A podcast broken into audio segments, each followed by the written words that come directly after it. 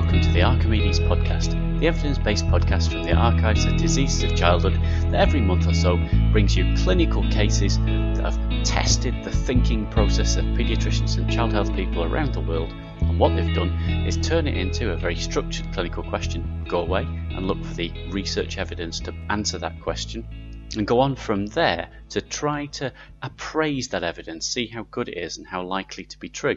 Then bring that all together in a conclusion that can be used in clinical practice.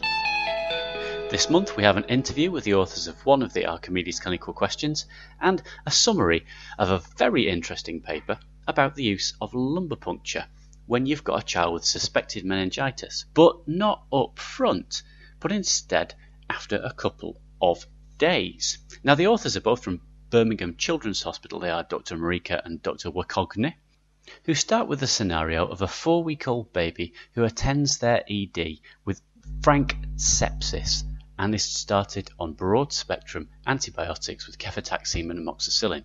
A couple of days later, when clinically stable and reasonable, a lumbar puncture was undertaken that showed about 45 white cells, few red cells. Because of the blood staining of that sample, the protein count was unavailable. And when they looked at those white cells in detail, they were 73% neutrophils.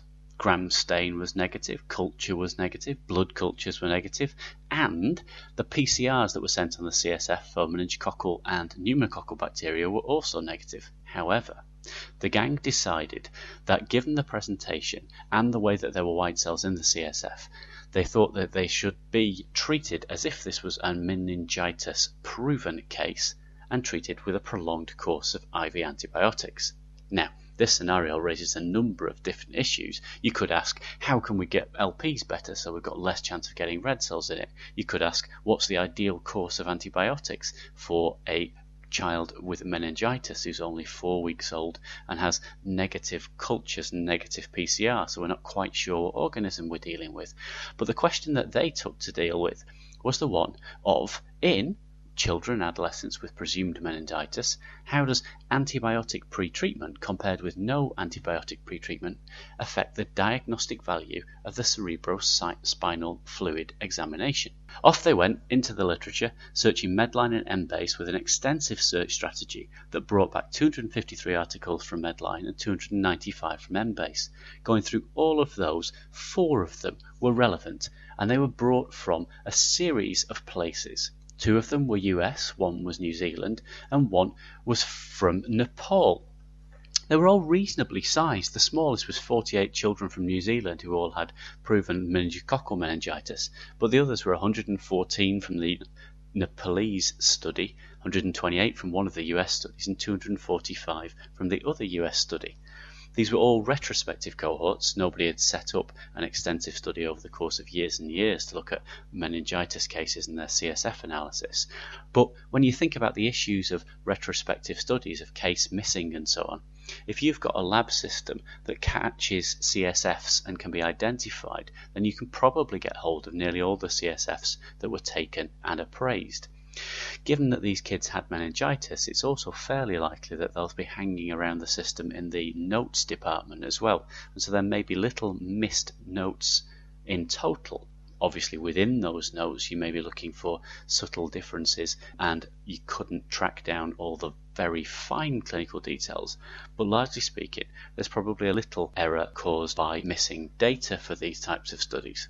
What they've all done is try to look at what's the difference between some of the children that were treated with antibiotics prior to LP and some of the children that weren't treated with antibiotics prior to LP they all demonstrate quite clearly that the CSF culture rate is much lower when you've been treated with antibiotics, but it's not negative in all cases, and this is a little bit surprising to me. The ones that look particularly at meningococcal disease shows that they did become negative and really very quickly within the first few hours. Two of the studies looked in detail at the other parameters, particularly the white cell count and the CSF and glucose levels. What they showed was that the white cell count over the course of two to three days didn't really change between those that were pre-treated and those that had not been pre-treated with antibiotics. There was some debate as to whether the protein really was altered or not, one study finding no significant difference, and another finding that the CSF protein was slightly lower. This might just be a chance variation finding, of course, because we have only got two studies and we've got relatively small numbers in each of those groups. We can't be certain which of those two things is true pulling all of this information together concluded was very reasonably that you should do lumbar punctures and try very hard not to get red cells in it because when you get red cells in it then you screw up your understanding of what are the white cells that are going on and what is the CSF glucose and protein. And so it becomes very very difficult to rule out bacterial meningitis. They also conclude that taking the CSF samples after pretreatment may still give very useful results, mainly on the basis of the white cell count, but that culture is still a reasonable thing to do alongside doing PCRs for the particular organisms that are most likely in this era of now Hib and pneumococcal vaccination being extensively used. This rate of meningitis is actually quite a lot lower, but lot lower doesn't mean absent and it still needs treating. Clearly, there are still many questions to be answered about the optimal treatment of meningitis, the optimal detection of meningitis, and the optimal follow up of meningitis in small children, middle sized children, and quite large children. But those will be for other Archimedeses, perhaps one that you could do. Thank you, Dr. Alison Lowe, for joining us for the Archimedes podcast. I understand Thank you, work. very much for having me. You're very welcome. I understand you work at Sheffield Children's. That's right. And can you tell us a little bit about your Archimedes connected to varicella zoster infection and the use of non-steroidals? Well, I think there's always been a question over whether the use of non-steroidals is safe in children with varicella, and it's something that I've come across a few times as a pediatrician, with some of my seniors saying, "Oh yes, it's okay to use," or some people saying, "No, we never use it." So I thought it would be a good question to look up. So I used a structured clinical question, um, and my population was children with varicella, Mm-hmm. Um, and the exposure of interest was non-steroidal anti-inflammatory drugs. I know in particular in the pediatric population we see ibuprofen used, but I looked at all non-steroidal anti-inflammatory drugs. Mm-hmm.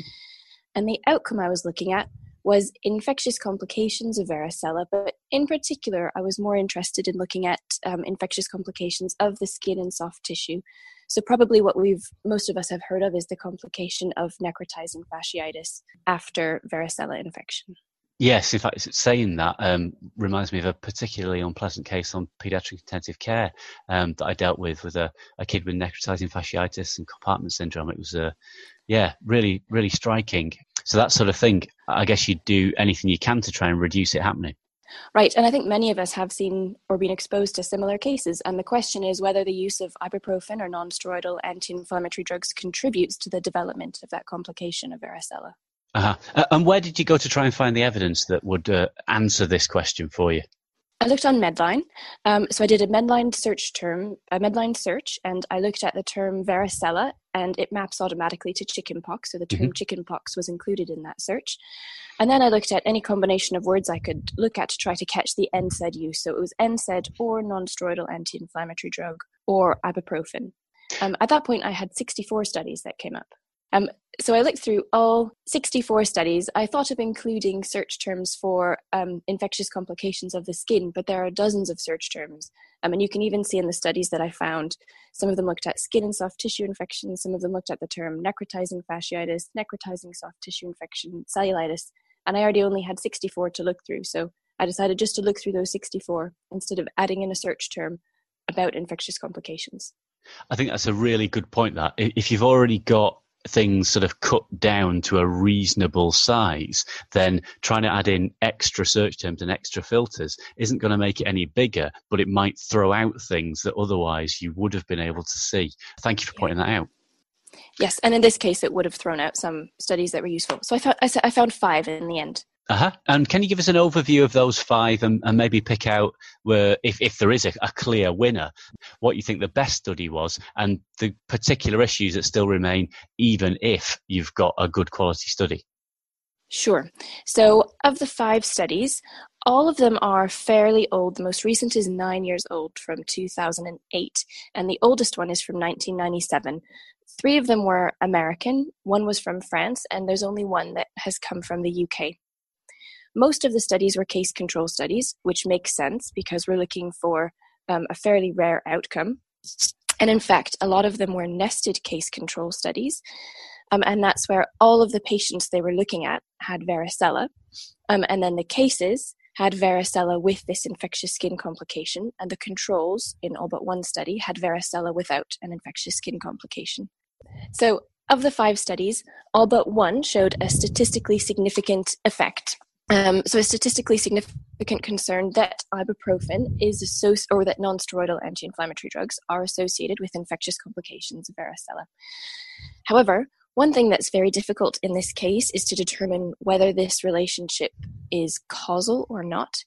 So, for example, the most recent study, this is the one from 2008 in France, um, they looked at 159 children who had infectious complications of varicella requiring admission to hospital um, and how many of them had had NSAIDs. Um, they had an, found an odds ratio of 4.8.